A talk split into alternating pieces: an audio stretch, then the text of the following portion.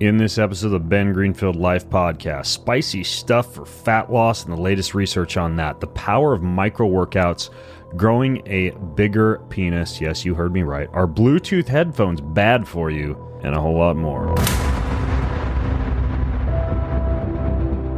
Faith, family, fitness, health, performance, nutrition, longevity, ancestral living, biohacking, and a whole lot more. Welcome to the show. All right, welcome to today's show. Man, we have a lot of questions and a lot of fun news flashes to go through today. In case the title opener to this show didn't indicate as such.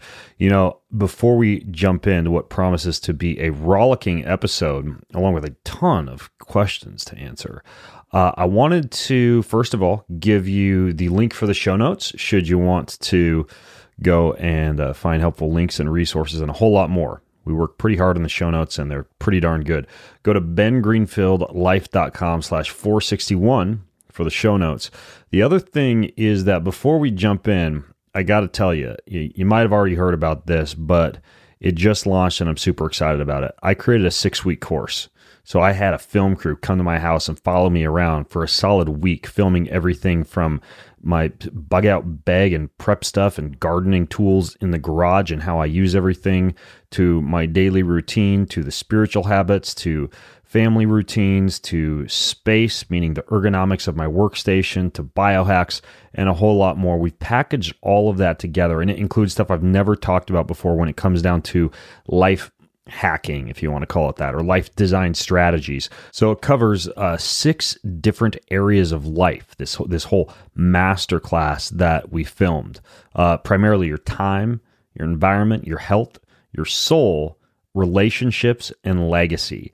This thing turned out amazing. It's the first time I've ever done an entire comprehensive, I guess what was called as a master class. That's that's what you call these big courses these days. But I had a fantastic crack editing team behind the scenes make an amazing final product for you. And it's now available at bengreenfieldlife.com slash masterclass. So you're not going to want to miss that. bengreenfieldlife.com slash masterclass. If you're in your 30s, or anywhere beyond, you got to start eliminating senescent cells in your body. These are the so called zombie cells that make you feel old before it's time to feel old. They linger in your body after their useful function, hence their name zombie cells, wasting energy and precious nutrition and leading to so many middle age symptoms like low energy, brain fog, slow workout recovery, and joint discomfort. But luckily, you can nuke these senescent cells. There are a bunch of different newly discovered plant derived ingredients that, when expertly combined, can help to reduce senescent cells. And the folks at Neurohacker have cracked the code on putting them all together into a fantastic product called Qualia Senolytic. Qualia Senolytic. Now, this could be one of the biggest aging breakthroughs of the decade based on what we know about senescent cells. It could take years off how old you feel, in just months. And you only use it twice a month, six capsules twice a month. Super simple. I'm actually on my cycle right now. I just took six this morning. I'll take six tomorrow morning. Then I set it and forget it for a month, nuking my senescent cells and feeling younger in the process. So if you're sick of feeling old before your time, try, try Qualia Senolytic. Go to neurohacker.com slash Ben Seno, S E N O. Neurohacker.com slash Ben Seno backed by a 100 day money back guarantee. And that code Ben Seno will give you an additional 15% off at neurohacker.com forward slash Ben Seno. So I have this stuff in the pantry that my wife seems to be addicted to. It's this powder she found it there. It must have arrived when I was gone traveling, and she's now been using it to sleep. And then I started using it to sleep and to relax, even to nap. It's L-theanine, GABA, and over 70 trace minerals, along with a special form of chelated magnesium called magnesium threonate, which is the only form of magnesium known to penetrate the blood-brain barrier. And the name of this stuff is called Mello, M-E-L-L-O. It's made by Ned. And when I picked up the bag, I thought it was just magnesium. I didn't understand why my wife was flipping out about how amazing it was.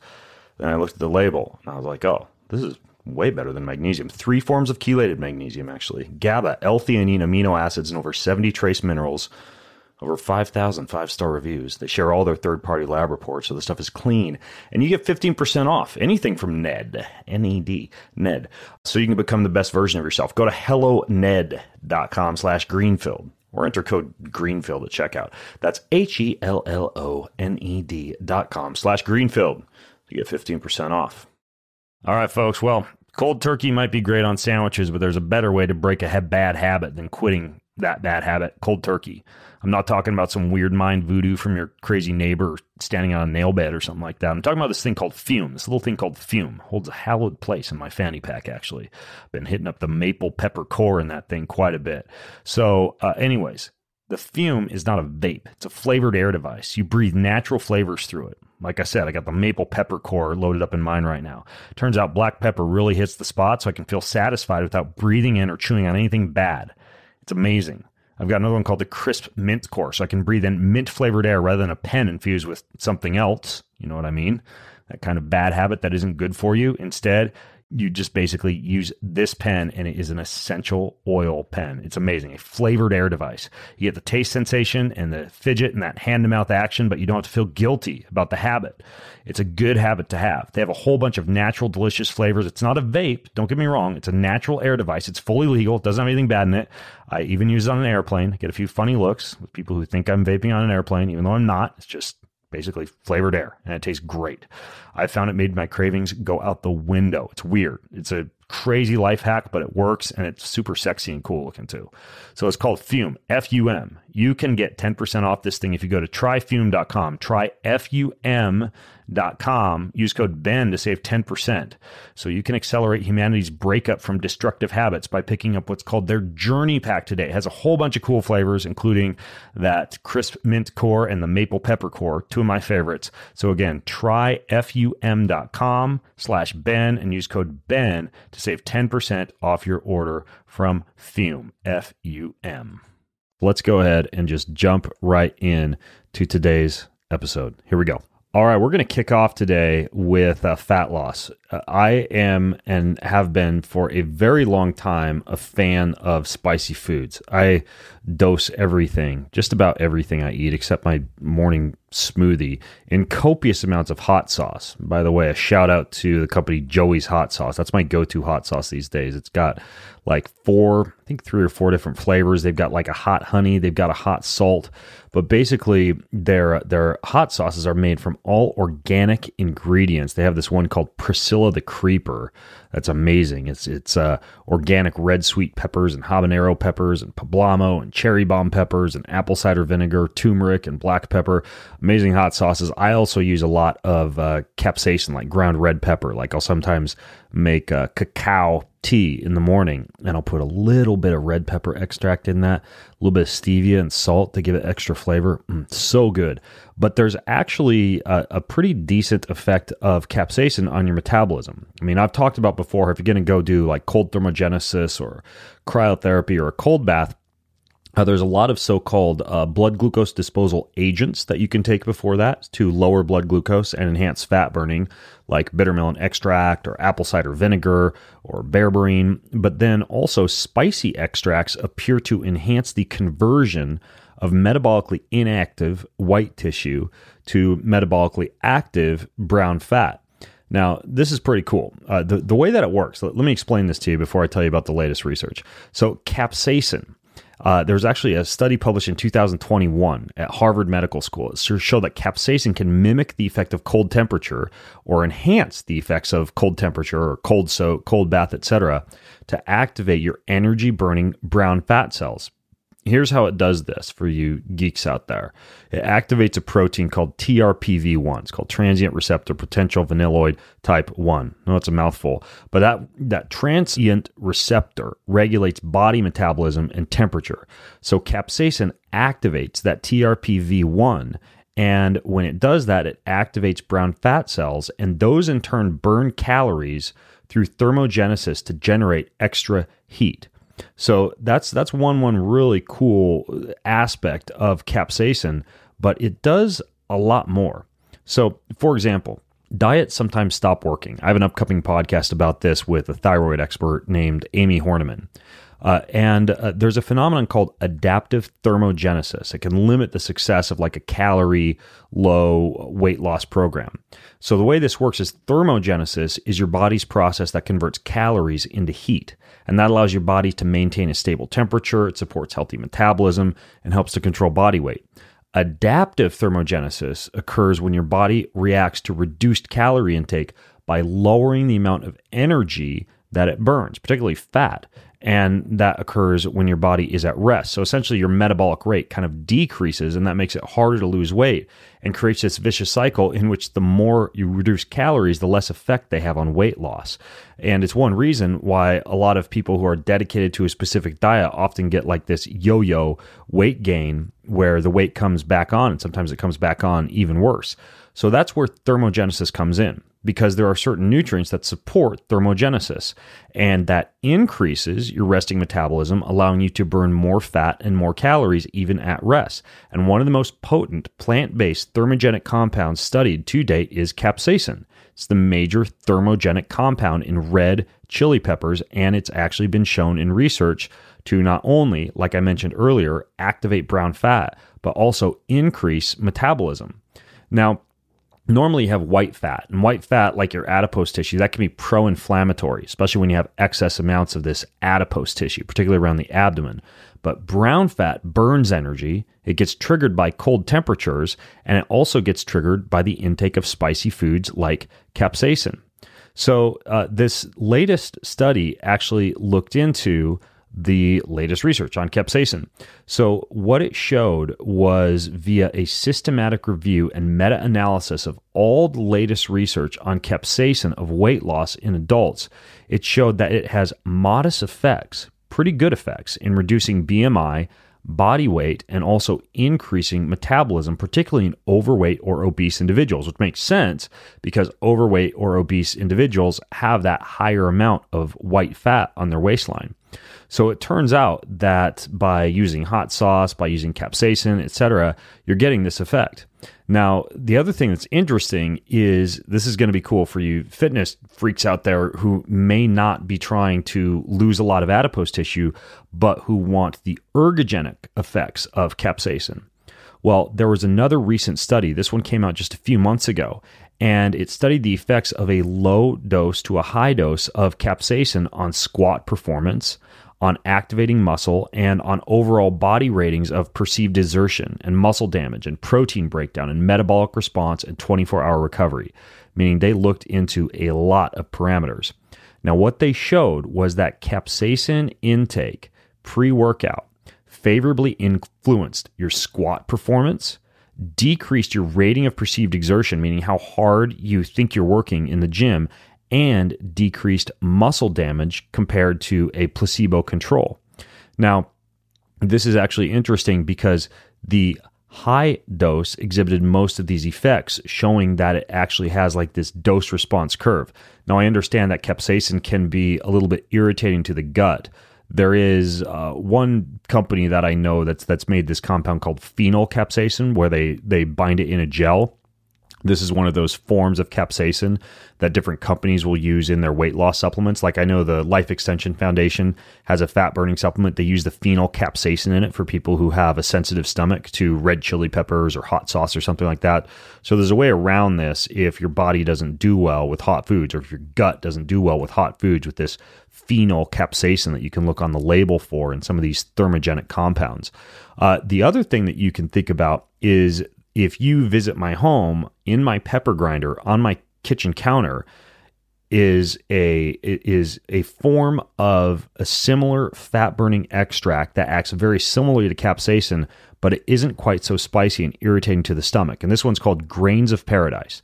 I buy it the same way as i would buy black pepper. I just get organic grains of paradise on amazon but i put it into my pepper grinder instead of black pepper even though it kind of tastes and looks like black pepper now, this stuff has what's called paradoxine in it, and this can actually increase thermogenesis very, very similar to capsaicin. So you can either get grains of paradise pepper, uh, especially if capsaicin extract or uh, hot chili peppers or things like that don't do well with your stomach. Or you could do like I do and do both. Like I use hot sauce, I use the um, the the red uh, pepper extract, the powder, like in things like the tea that I mentioned earlier, and then I use the grains of paradise pepper that I'll grind onto salads and stews and dinners and steaks and things like that.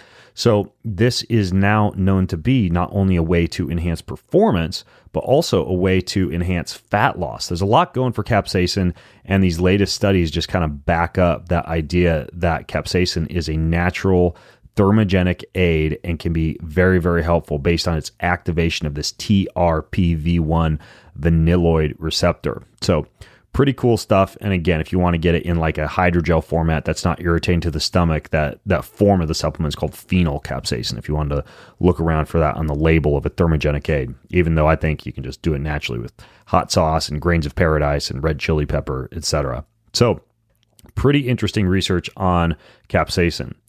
Now, this is, I guess, kind of spicy. It's not not related to food spiciness, but bedroom spiciness. If you see where I'm going here, uh, I have a friend who was on the podcast before. His name is Dr. Judson Brandeis. He's one of these sexual performance aid consultants. He actually provided me with a lot of information way back in the day when I did the, uh, pardon the title, New Year, New Dick.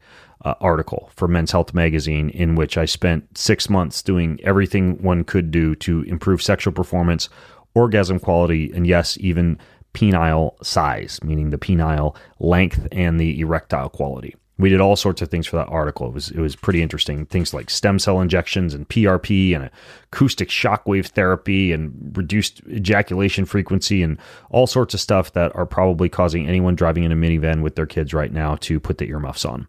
Uh, so yes, we we are talking about the penis for the next few minutes. So if you want to fast forward, go for it.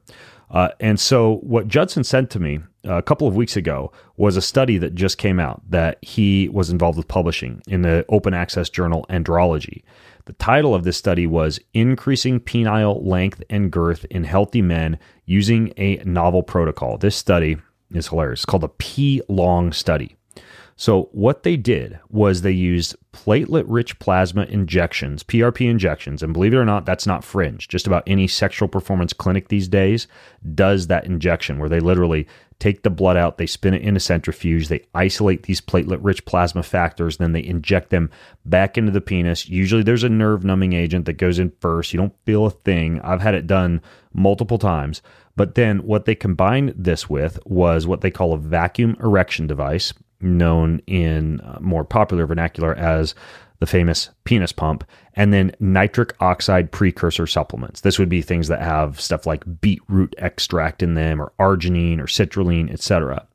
Now, what they found after this protocol, where there was a PRP injection, daily use of these oral nitric oxide boosting supplements, this one had citrulline and beetroot extract, extract in it, very easy to find and get, and then twice daily use of a penis pump for 20 minutes.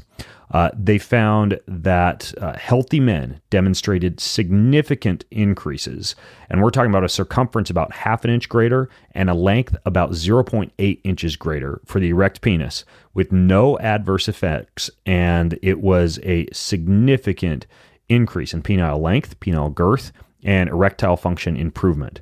So, whether you have something like erectile dysfunction, uh, or whether you simply want to get bigger and better, which I know is a desire of a lot of men, even though it might matter less than you think compared to your personality and your ability to to protect and provide. Uh, however, the idea here is that there is a way to make your penis bigger and longer. There's a new study out about it, and I'll put a link to it. But basically, it's very simple. It's the use of PRP penis pump, and nitric oxide precursors. And I suppose if you couldn't afford or couldn't get access to PRP injections, you could probably get one of these digital penis pumps. I have one. I don't know if you can see it in the podcast video, but it's on the shelf behind me. I haven't been using it lately, but I, I used it quite extensively in that article for Men's Health Magazine. It works as advertised. I can tell you that.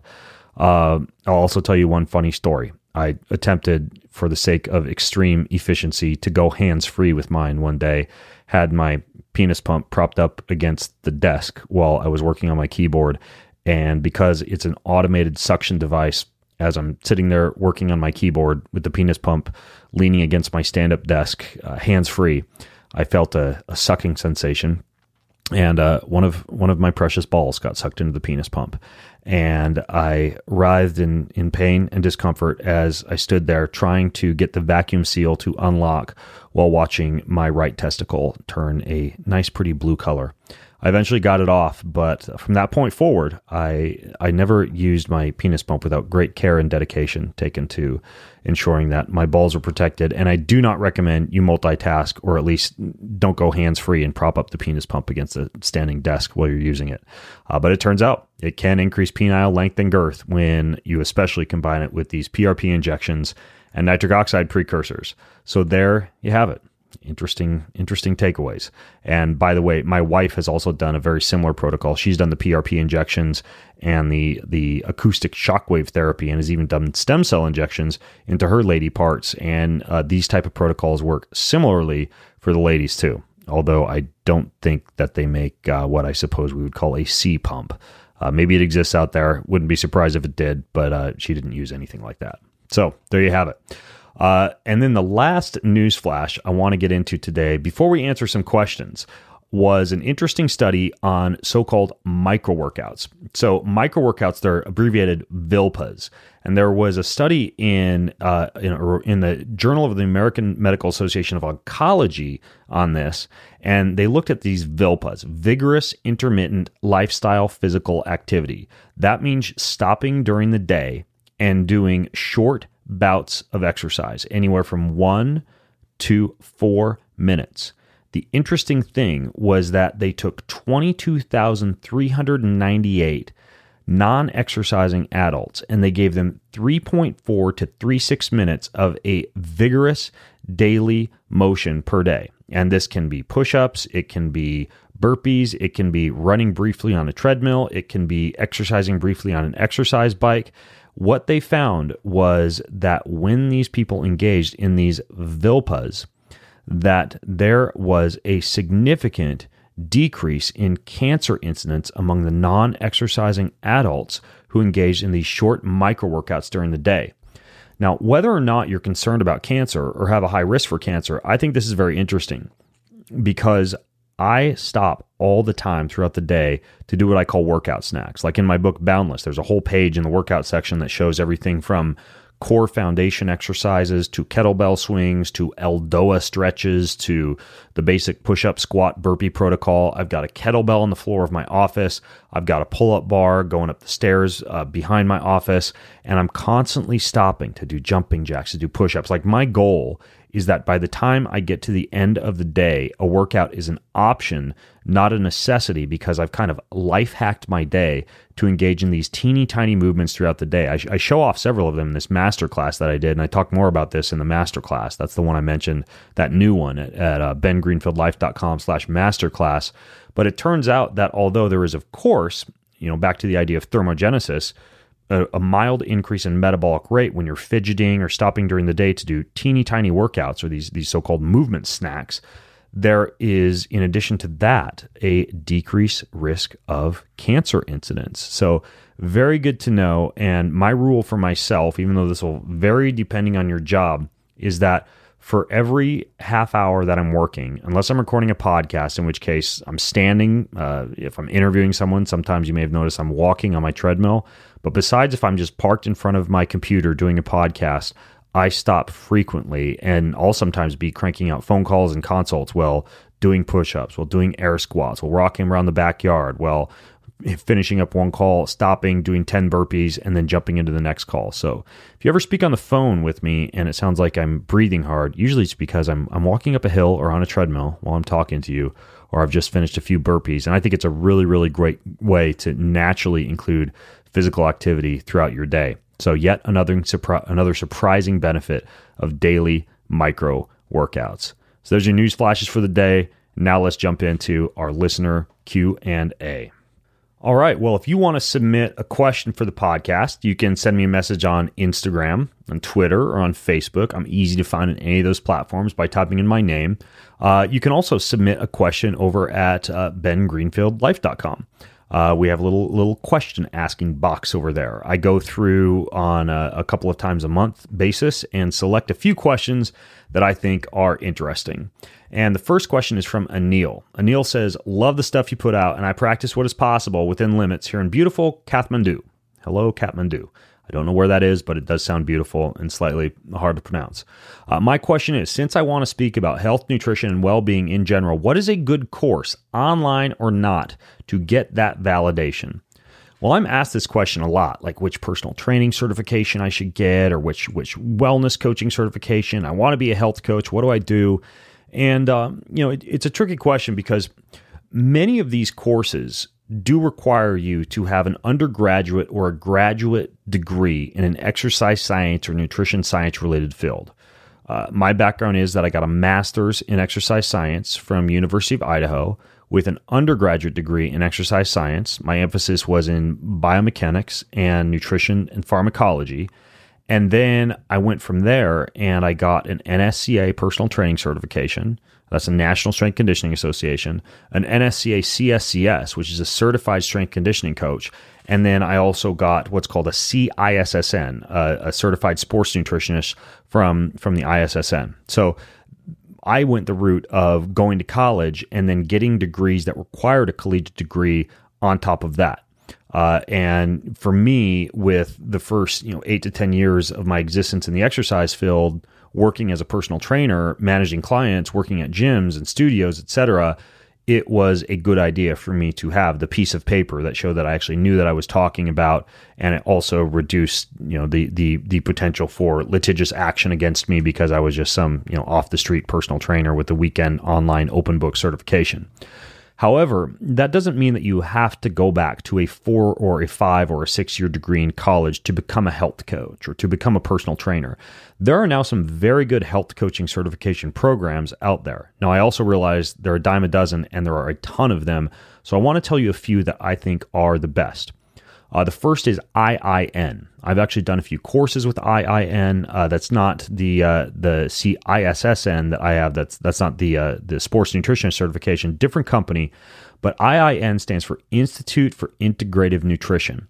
The Institute for Integrative Nutrition has been around for 30 years. They have a bunch of different coaching courses, including their flagship Health Coach Training Program. It's a very good health coach training program. I've been impressed with their coursework. That one has 41 modules.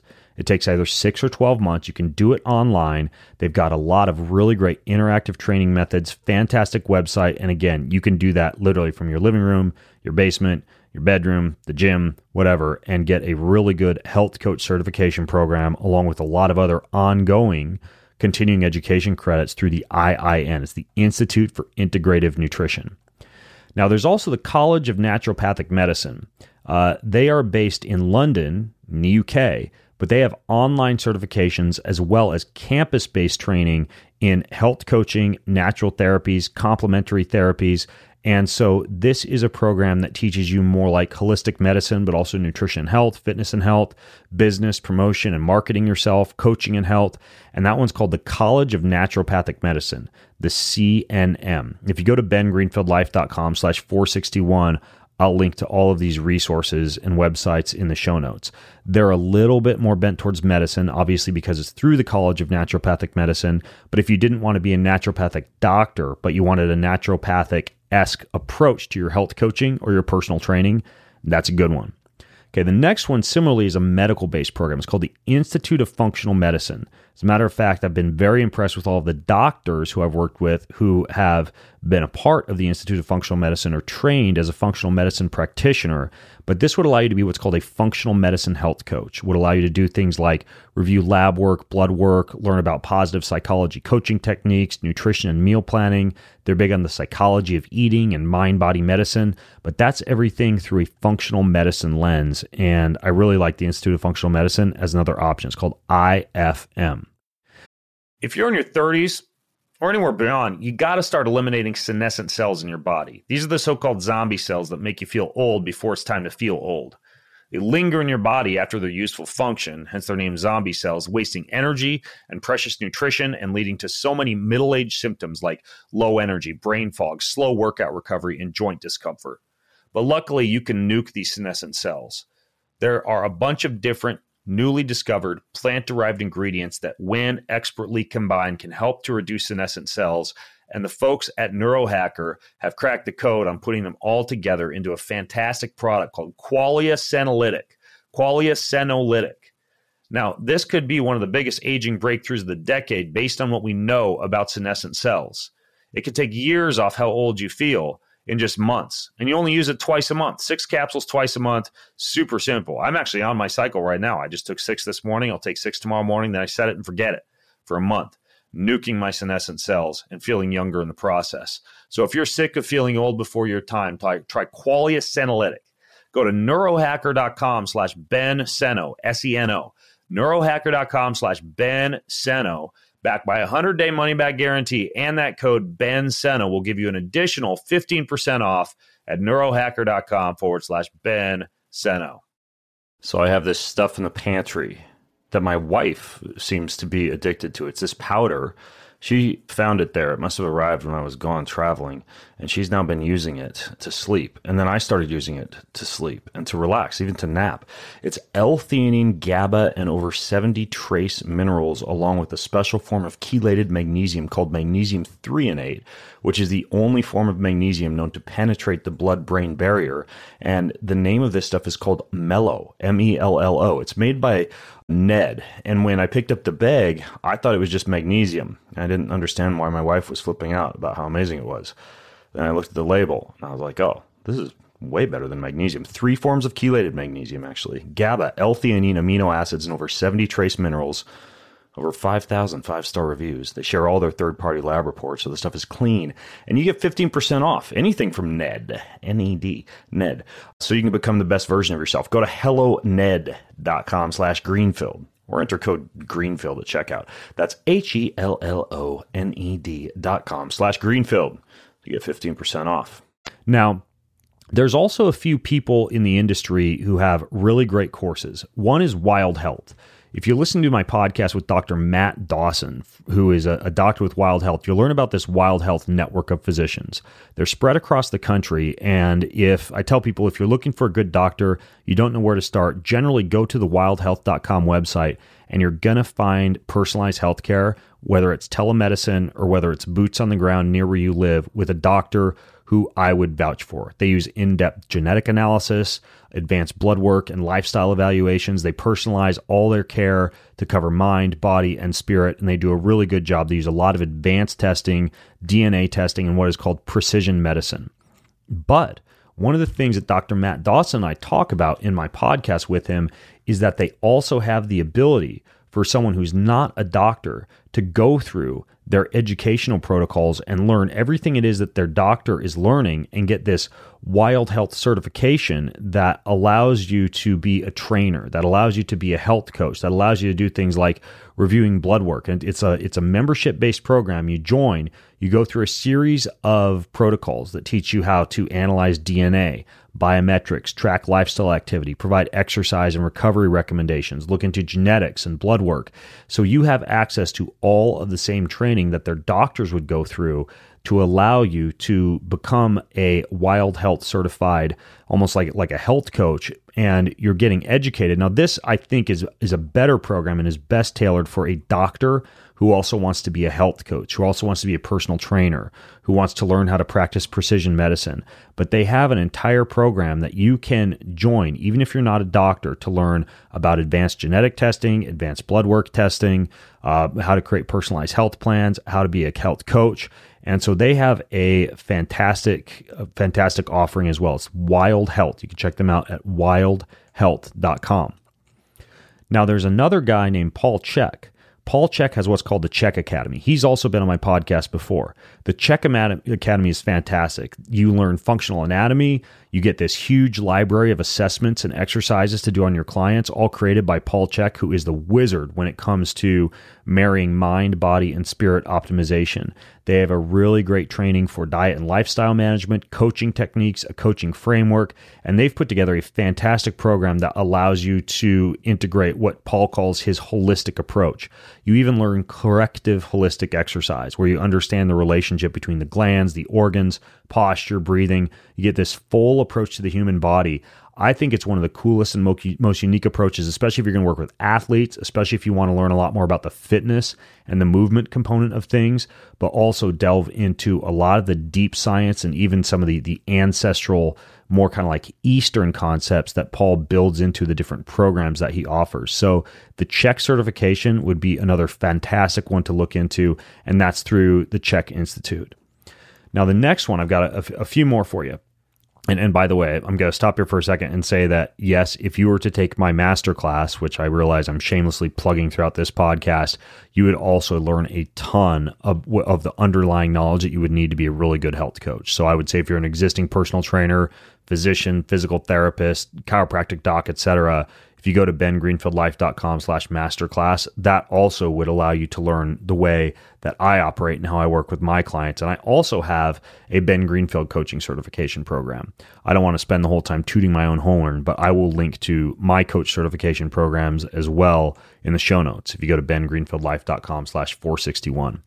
But I also want to give a head nod to a couple of others. The first is the Kresser Institute, run by my friend Chris Kresser. Now, he has a 12 month functional medicine practitioner training and certification program for practitioners, for doctors who want to learn how to interpret functional labs, uh, how to apply real time clinical insights, up to date treatment protocols, etc. But he also has for the layperson a functional blood testing course. It's a self paced 40 hour course that allows you to learn how to interpret blood chemistry panels. He's got another one called Functional Nutrition Mastery, which is a self paced 40 hour functional and ancestral nutrition course to discover how to create things like nutrition plans and meal plans for your clients or for your patients. And again, you don't have to be a doctor necessarily to go through some of the programs with the Kresser Institute. Although, if you were a doctor, you're also going to learn some things that would hopefully allow you to practice better medicine and provide even better care to your patients. So he has what are called his functional medicine training courses and things like functional nutrition mastery and functional blood testing, and then also his practitioner training program, which similar to Wild Health is for practitioners and doctors. So that one's called the Kresser Institute. It's called the Kresser Institute for Functional and Evolutionary Medicine.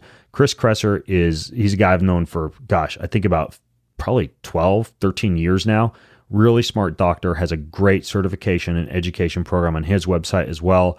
Some of these have some overlap, and you may want to go to these different websites that I'm talking about and choose the one that resonates best with you. Now, there is a newer program that's also pretty cool. A very popular podcast guest of mine, Dr. Leland Stillman, has just launched a series of courses that basically are called the Fundamentals of Wellness Course and Coaching Program you learn not only if you're a doctor how to work in more functional medicine, integrative medicine, and precision medicine into your routine, but similar to the Kresser Institute, Leland has this entire program on everything from optimizing the thyroid to nutrition to medicine to lab reports, this whole library of courses and content. And he just rolled that out. Uh, I've taken a look at it. It's really fantastic. And I'll put a link to it in the show notes, but it's called Stillman Wellness. Stillman Wellness. Now, he also offers telemedicine, he also offers annual plans in his medical pro- program. But one very, very interesting program that he just launched is called the HTMA the HTMA analysis, and that gives six lessons on thyroid, adrenals, depression, uh, heart disease, weight loss, blood sugar, and allows you to become well versed and able to coach and learn more about these missing pieces of health that a lot of people don't know about. So that one's called the Stillman Wellness. Uh, the Still, I, I don't know if it's called the Stillman Wellness Institute or just Stillman Wellness. But those are a handful of the programs that I would recommend if I were going to uh, that's what I would look for. Like if I was going to work with a health coach or a personal trainer, I'd want to see, hey, is that, have they gone through the CHEK Institute or the Kresser Institute or the Stillman Institute or Wild Health, or have they gone through IIN or the College of Naturopathic Medicine? So think beyond just like you know an ACE personal training certification or a weekend again like open book personal training certification. The ones that I've listed for you, I think, are the best of the best when it comes to being a health coach who really is able to to practice uh, and or, or have a, a really good, well informed practice. So I hope that's helpful. So Dan asks, is it okay to listen to podcasts, etc., in the sauna on Bluetooth earphones, or is it still bad for health? Well, this is pretty interesting. I'm actually asked a lot about why I always have those geeky wires coming out of my head instead of wearing, say, like earbuds or EarPods or whatever you call them. And you know, I'm going to start off by telling you that the research is not ironclad when it comes to the EMF risks of wireless headphones. And I'll get to the whole sauna effect here shortly. But there there have been concerns. As a matter of fact, in 2015, this this kind of set off some controversy about Bluetooth devices. There was a group of scientists that signed this position that expressed serious concern about the potential health risks of what are called non ionizing electromagnetic fields, or EMF technology. They were concerned about things like cancer, for example. Now, understand that all Bluetooth devices use EMF technology. The question is, how much of a risk do they present? Well, Bluetooth just creates wireless connections, as you probably know, between two different technologies. They use short range radio frequency to connect devices within a certain distance from each other. Now, Bluetooth devices are wireless, so they also utilize what's called radio frequency radiation, RF radiation. That type of radiation falls under the category of what is called electromagnetic radiation, or EMR. It travels in waves using electric and magnetic fields.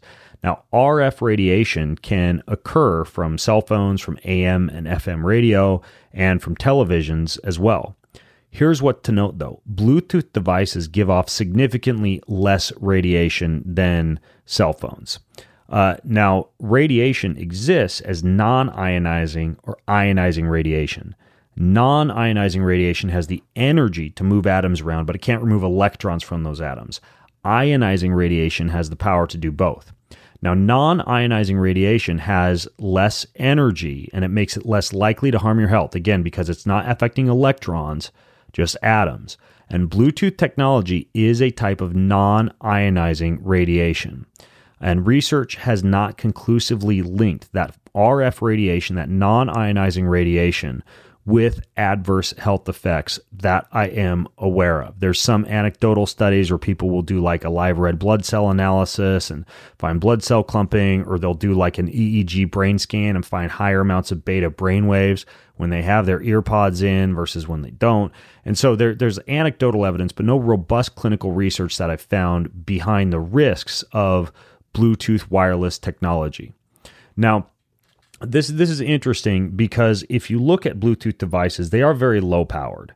They're typically about 2.5 megawatts. That's way less than the power of a mobile phone. That's like 100 times less than the maximum power of a mobile phone. So we're talking about much, much less non ionizing radiation than you get from a phone and extremely low power output, far below the established limits for what would be considered to be uh, uh, you know something deleterious to health. Nonetheless, you can certainly find uh, articles and anecdotes out there that suggest there is evidence that indicates potential concerns for human health and development from all technologies that operate at radio frequencies. One of the guys who is big in this movement, who's very controversial, is Jerry Phillips, who's a professor of biochemistry at the University of Colorado. And his concern is that AirPods and their placement in the ear canal exposes tissues in the head to relatively high levels of radio frequency radiation. And he, I believe, is part of the roughly 250 researchers from more than 40 countries who signed a petition, like I mentioned back in 2015, to the United Nations and the World Health Organization expressing serious concern about non ionizing electromagnetic fields, which is the kind of radiation emitted by wireless technologies, including Bluetooth technology. So here's the thing I'm I'm cautious, but I haven't really seen any bodies in the streets, so to speak, when it comes to the extremely low frequency of Bluetooth radiation.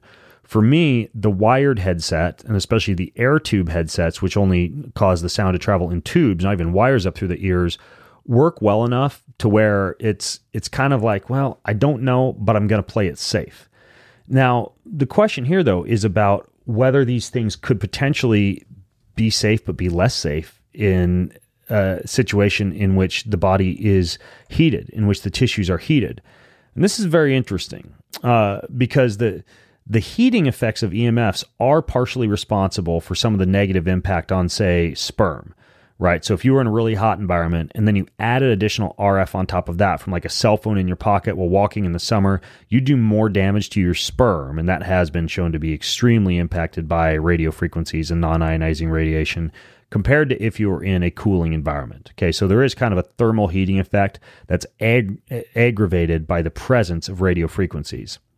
But there's also a few other things to think about because I, I, talked with a couple of people about this. Nicholas Pineault, who wrote the fantastic book, The Non Tinfoil Hat Guide to EMFs, great title. And then Brian Hoyer, the guy who's doing the EMF analysis on my phone, who runs the website Shielded Healing, who is kind of like my personal EMF consultant. Now, here's here's one thing that in particular Brian explained to me. Sauna therapy activates what are called heat shock proteins, and those aid in cellular repair and protein maintenance. It's one of the reasons that sauna therapy is good for you through the activation of these heat shock proteins. Now, the other things that can happen when you are exposed to EMFs or radio frequencies is a slight increase in the production of reactive oxygen species called hydroxyl and carbonyl radicals. Uh, also, when you look at EMF stressors, not necessarily Bluetooth, but EMF in general, and this is why getting a low EMF sauna is important, is your mitochondria are susceptible to oxidative damage because they have these lipid rich membranes, and the EMFs can actually disrupt some of those lipid rich membranes and, and, cause damage to some of the fats. So, heat shock proteins can play a role in protecting the mitochondria. And that means that if you're in the sauna, you could be, through the production of heat shock proteins, making yourself a little bit more resilient to the effects of EMFs in other scenarios. But if you look at putting sauna induced heat stress together with oxidative stress and what's called nitrosative stress from all types of EMFs, while in the heat of the sauna, you could potentially be creating a state of excess stress. Basically, excess heat combined with the presence of EMFs and that thermal effect of the EMFs combined with the fact that you're creating a lot of oxidative stress in general with the sauna would dictate that while a sauna and the heat shock proteins that it produces would theoretically allow you to better withstand the effects of EMF once you're out of the sauna, by combining EMF and possibly even the low intensity radio frequency from a Bluetooth while you're in the sauna, you might be contributing more to the type of oxidative stress that can occur when you're in the sauna, especially when you're also in red lights in the sauna, which, as I talked about in podcast number 460, can create a state of a lot of free radicals. That's not necessarily bad. It's just you need to consider piling stress on top of stress. And that's why a truly low EMF infrared sauna is important. You know, I use one made by Clearlight, Sauna Space has one, Sunlighten has one. But the fact is, any form of EMF can affect your health by flooding your brain and heart cells with calcium. And that can cause, uh, it can basically cause biological dysfunction by increasing the electrical charge inside the cell, which is supposed to be at a slightly negative potential. And we've seen these biological effects at magnetic fields as long as, as, as low as two to three milligauss, and at electric fields as low as 300 volt meters. So inside a sauna, there are many, many saunas that do not adhere to those type of regulations, and so you can get excess oxidative damage if you're not inside a truly low EMF infrared sauna. The question remains up in the air about how much the use of Bluetooth in a sauna would contribute to that. But I can tell you beyond a shadow of a doubt, not only am I careful, but I can tell you that the higher intensity radio frequencies produced by your phone in the sauna dictates that it would be bad news bears to actually drag your phone into the sauna and not have it in airplane mode. I do not have my sauna ever not in airplane mode if I'm in a heated environment or if I'm in the sauna because the oxidative stress and the calcium influx from the phone, from the EMS produced by the phone, will be even worse in that scenario. And even worse if you're not in a low EMF sauna, if you're using one of these infrared saunas. So, long story short, if you want to play it safe, I would not use the um, I would not use the Bluetooth headsets, but it's kind of kind of up to you because the research doesn't say for sure. I will include a study in the show notes at bengreenfieldlife.com slash 461 that talks about many of these other mechanisms and interplay between EMFs and the cells should you want to dive in more deeply than the brief amount of time that I was able to do that question justice. So hopefully that helps. All right, we, uh, we're going to keep going here. Uh, Wade says, Hey, Ben, I can't afford the ARX machine. What should I use instead? So just so you guys know, the ARX machine is the single set to failure machine that I have out in my garage. It walks me through one single two ish minute set to failure for the squat, for the chest press, for the deadlift, for the pull down, for the overhead press, and for the row. And when I say single set to failure, I mean by the last rep, you're pretty much balls to the wall. There's no way you could do another rep. I prior to getting one of these admittedly pretty expensive ARX machines that uses artificial intelligence to calculate your power, your force, adjust it as it goes, and uh, p- produce a graph on the screen that walks you through the whole set. I would use Nautilus machines or other exercise machines in a gym or a health club because moving a weight that slowly through an extremely slow and controlled, like 15 to 30 seconds up, 15 to 30 seconds down range of motion, is a lot more predictable, simple, still difficult, but simple conceptually to pull off when you're walking around the gym using, say, the chest press machine at the gym, the pull down machine, overhead press machine, seated row machine, leg press machine, and if they have one, some kind of a deadlifting apparatus. Like you could even use like a Smith machine. Um, but a lot of people don't have like six Nautilus machines at their house. Most people who have the money to have six Nautilus machines at their house would probably just get an ARX and have one machine to do it all. Uh, however, I have some clients who don't have an ARX and don't have the Nautilus machines at their house, and I will have them do this workout with bands. Like the X3 bar band setup is really good, or any really hefty elastic band setup in which you're moving the bands very slowly through a range of motion. And it's actually a little bit of a different feel with bands because they kind of maintain that constant tension throughout the motion. Another way to do this is with free weights. There's no reason that you can't do, for example, a very slow dumbbell suitcase deadlift or barbell deadlift, very slow push up or bench chest press with dumbbells, very slow pull up or pull down if you happen to have some kind of thing to pull down with in your home gym, very slow goblet squat or back barbell squat, or if you're unable to squat, very slow right leg lunge and left leg lunge, loaded or unloaded. A very slow shoulder press using a sandbag or a barbell or a couple of dumbbells or again, even a band. And then a very slow seated row or very slow one arm dumbbell row. Like you can totally do any of those single sets to failure. Most people just don't go slow enough, don't go hard enough, and don't completely gas themselves out. One tip I can give you is if you still have some gas in the tank at, let's say, the end of, I don't know, eight reps in a set, but you just can't do one more super slow, go to the end range of motion and just kind of like bounce and move through micro motions until you completely exhaust that muscle, then move on to the next exercise. And so that's a way you can do super slow training, which is highly effective. You even get a really, really good increase in peripheral blood pressure, which can induce a cardiovascular training effect. Entire book about this concept and the science behind super slow training called Body by Science by Dr. Doug McGuff. But no, you do not need an ARX machine to do it. I have one. I know it's expensive. Uh, it, it it is a really really cool way to do super slow training because it's a two horsepower engine, and nobody I know of is stronger than two horses. So there's no way I can max out the thing, especially little old me. But uh, anyways, you don't have to have an ARX machine to do it. And frankly, a lot of times if I'm traveling at the average hotel gym, I can hunt down a chest press machine, seated row, shoulder press machine, pull down or pull up, uh, leg press machine, and something I can deadlift with, and I'm and I'm fine. Sometimes I skip the deadlift just because occasionally lifting super super slow deadlift, the only way to do it is to lift up super super slow and then skip the eccentric phase by dropping the weights picking them up and then doing the very, very slow pick up again, because otherwise setting a deadlift weight down that slowly at a high enough load can be really iffy for the low back, that eccentric loading combined with the hip flexor shortening. So just be careful with the super slow deadlift if you're not using some kind of a machine like the ARX to do it. But uh, in most cases, you can do super slow training without the ARX. So great question.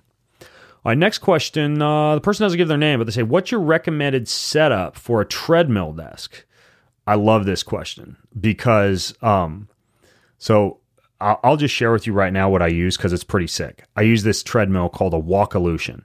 So I interviewed this guy way back in the day. He was this Swiss inventor who had spent a bunch of time out in Korea and he would walk around the Korean rice paddy fields and come back from a trip and find that his feet were strong and his knee pain was gone and his hip pain had disappeared. And so he invented these walking shoes called Kybuns, which used the same material uh, sensation, this soft, cushiony sensation that he was getting out in those rice paddy fields. And then he developed a standing desk mat that used that same stuff. Now, I'm all about strengthening the feet. Look, I walk a ton of places barefoot. I use the Peluva walking shoes by Mark Sisson. Uh, I'll use minimalist shoes. I don't use a lot of cushioning most of the day, but I really grew to like these shoes and this standing desk mat that this Swiss inventor showed me. Because again, I'm getting my feet strong at other times during the day. I don't have to beat up my feet all day long. But then, like six months ago, I found out that this dude has consulted with a company called Walkolution to produce a treadmill that has the same walking comfort surface on the actual treadmill. So not only is it whisper quiet, so you're completely undisturbed during video conferences and phone calls and concentrated work, but the they have what are called alternating compression zones built into the treadmill. You gotta see, see a picture of it. I'll link to it in the show notes. So it feels like you're strolling on natural terrain. It stretches and cushions the feet the entire time that you're walking. So you finish walking, and every single step is like a freaking foot massage. They're called impulse active compression zones. This treadmill's right beside me. I wish I was walking on it right now while I'm talking to you. But what it does, this feature is it stimulates and trains the deep muscles and proprioception in the feet that are often caused by walking on hard surfaces or in uh, in the improper shoes. And you also get this rebounding effect off of the treadmill that ultimately causes, even though it's not strengthening your feet, your hips get stronger, your calves get stronger, your hamstrings get stronger, and your feet just get spread and nice and supple and mobile. And then if you're strengthening your feet at other times during the day by, you know, walking barefoot or using barefoot walking shoes or working out in the gym, etc., I think it's the best of both worlds. This treadmill is amazing. Like I am on it for at least 8,000 steps a day now. It's called the Walkolution Soft Treadmill by Wanderlust. They also have a treadmill desk that comes along with it. So if I was just going to tell you done for you treadmill solution, just do that. It's amazing. And again, it's made by this company called Kybun, K Y B U N. And I think Woodway acquired the technology and the company I'll link to the exact treadmill in the show notes. Um, and so you get that, it comes with a desk, and you're good to go. Now, it's still important to, and I learned a lot about this from Kelly Starrett's book, Desk Bound, to have proper desk biomechanics. Like I used to get horrific elbow pain all the time working at my desk until I realized my elbows were not at 90 degrees, the desk was too far away from me, and the monitor was at the improper eye height. So it is important that you set up the proper height, even for a treadmill workstation. So, what does that mean? Well, it means your chest should be open, your shoulders back, so the monitor should not be super close to you. Your wrist should be pronated, meaning not turned down too much if you actually are on a keyboard with the upper arms as close to the body as possible. That's why I like the fact that this treadmill I just mentioned to you, the Walkolution, it actually has the desk built into the treadmill, so your computer can be super close to you with your wrists and your elbows supported while you're on the treadmill. Uh, the front of the keyboard is supposed to be higher than the back of the keyboard by about 30 degrees. So if you're using a, a laptop, for example, I like the idea of having an external keyboard that allows the keyboard to be ergonomic and propped up just a little bit. Uh, the mouse or the trackball should be super close to your body, so you're not getting pain on the inside of the elbow by constantly reaching for your mouse. And then uh, your your actual posture should be such that uh, the hip bend is at 90 degrees if you're sitting, or just straight up and down with the shoulders over the hip joints, over the ankle joints if you're standing or walking. And the wrists, if working, and the elbows, if working, should be at a 90 degree angle at the elbow and as close as possible to 180 degrees at the wrists or slightly more, slightly more open. And there's actually a great website. It's called workwhilewalking.com. Workwhilewalking.com has some fantastic resources when it comes to the ergonomics of your workstation and the ergonomics of your treadmill desk setup. I'm like adjusting my body if you're watching the video version of this podcast because all of a sudden I'm self conscious. When I'm standing, I use this stool, by the way. It's called a focal upright stool. Make sure I got that Yeah, focal upright stool. And it allows me to just like lean against this stool and then my uh, my seated workstation up on my upstairs office is called an Anthros chair, which is like freaking like Tesla of back supporting office chairs. So my setup is I've got the stool with the standing mat at my standing workstation. That's what I'm at right now.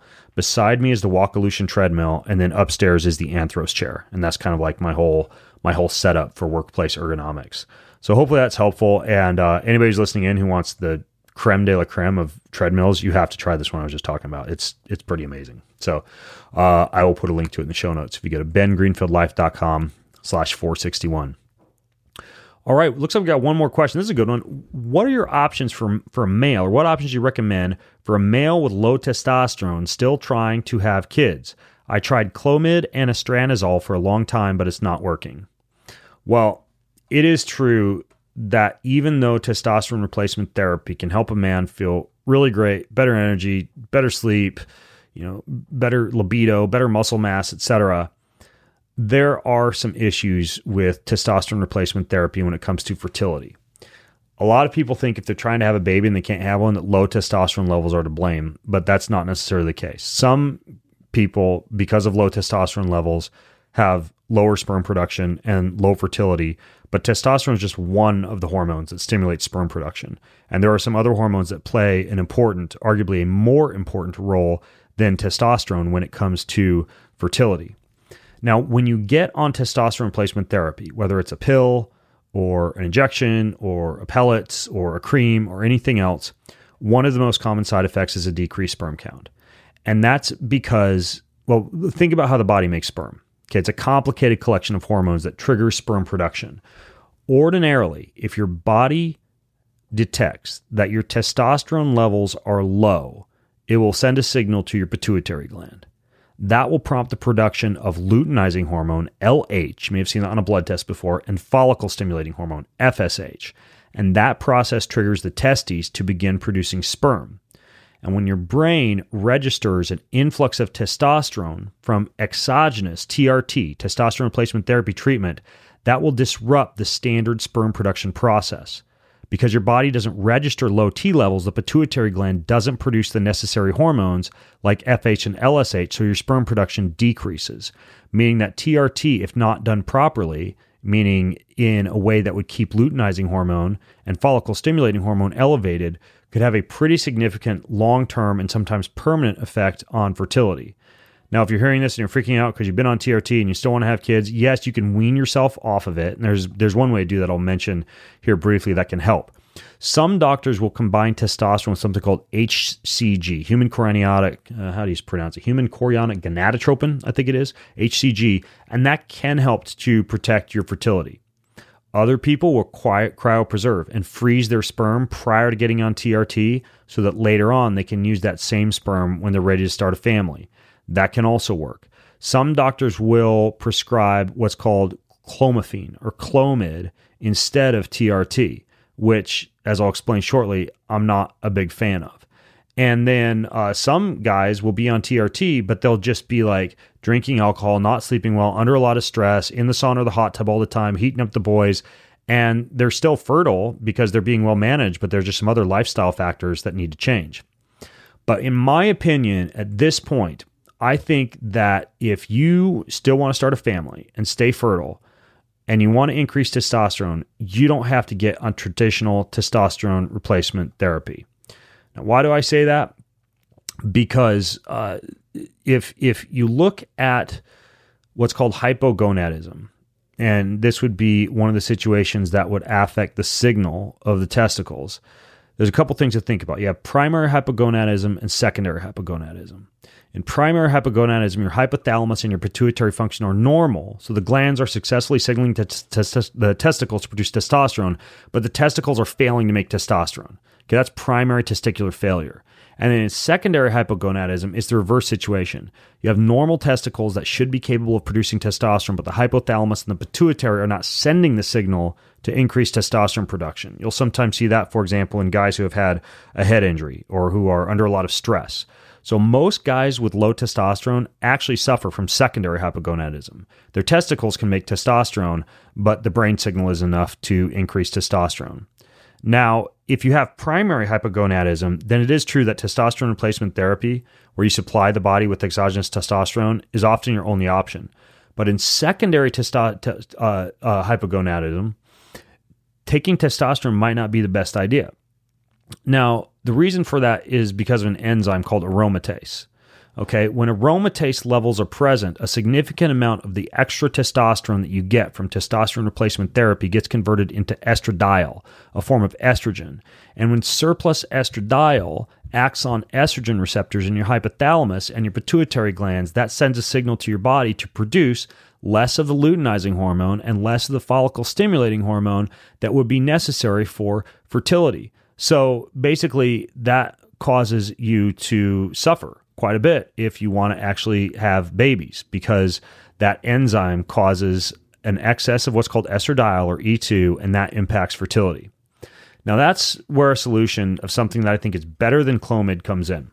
It's called a selective estrogen receptor modulator, an SERM.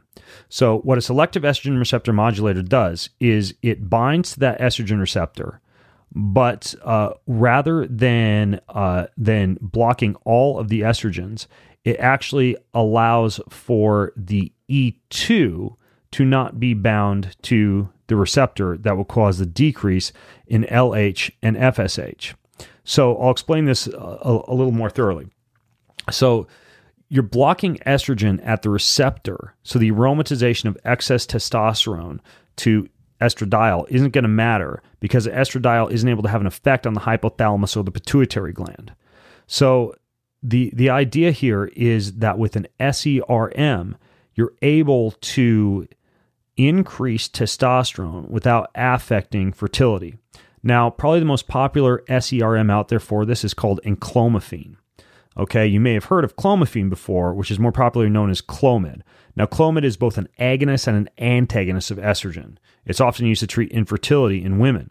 So it's partly estrogenic and it's partly anti estrogenic because it has a diametrically opposed effect on the estrogen receptor. Now, what enclomiphene is, it's the, the part of Clomid that would be the estrogen antagonist. So rather than producing a bunch of estrogen, just blocking the activity of E2 that will cause the drop in fertility to occur. So often, when men are given Clomid to increase their fertility, they do get a nice bump in testosterone from the enclomiphene that's in Clomid. But the problem is that they get a whole bunch of estrogen produced from the estrogen part of Clomid. So what enclomiphene is is it's taking out the excess estrogen that would cause a man to have these feminizing side effects and man boobs and getting weepy during chick flicks and stuff, and instead just boost testosterone without producing the drop in FH and LSH. And they've done studies on this and shown that when guys get on enclomiphene, they can see an increase in total testosterone, but they have normal LH and FSH levels and arguably better fertility.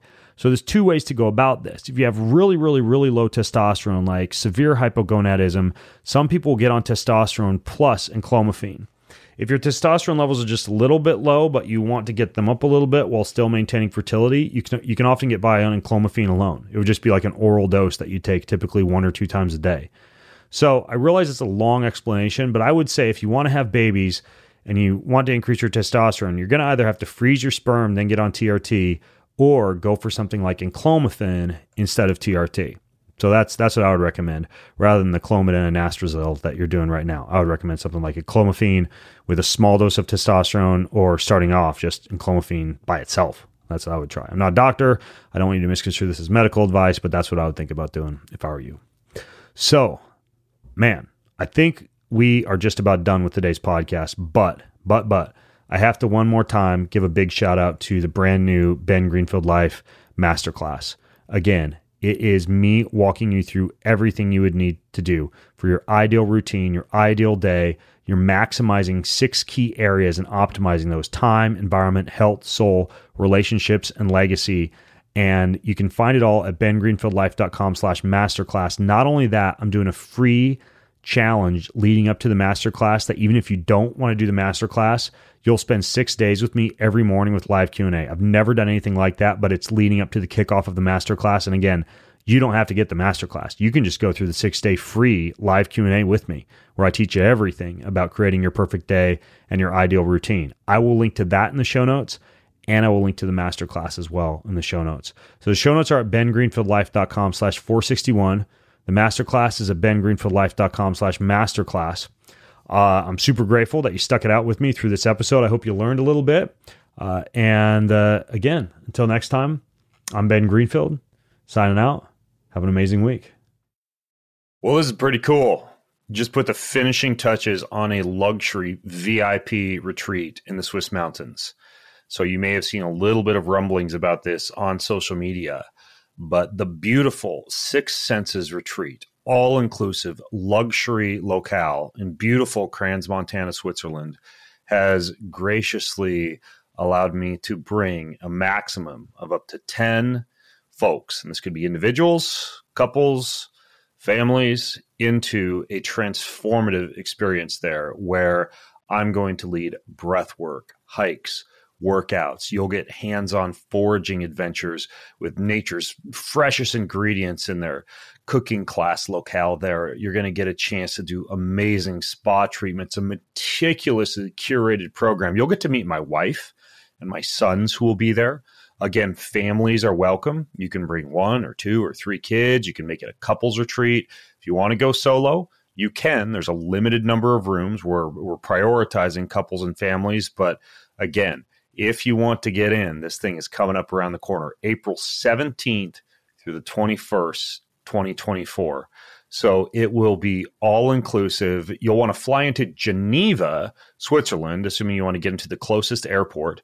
I've already got our flights. Uh, you'll want to mark your calendar for April 17th through the 21st. And here's how to get in.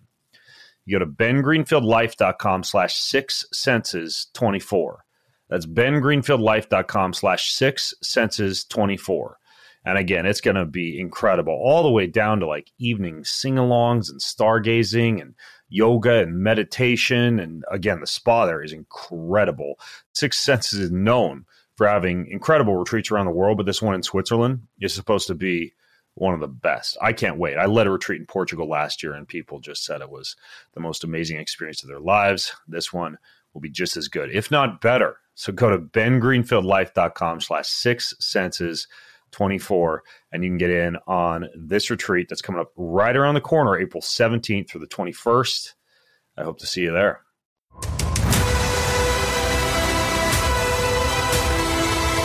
More than ever these days people like you and me need a fresh entertaining well informed and often outside the box approach to discovering the health and happiness and hope that we all crave. So i hope i've been able to do that for you on this episode today and if you liked it or if you love what I'm up to, then please leave me a review on your preferred podcast listening channel, wherever that might be, and just find the Ben Greenfield Life episode. Say something nice. Thanks so much. It means a lot.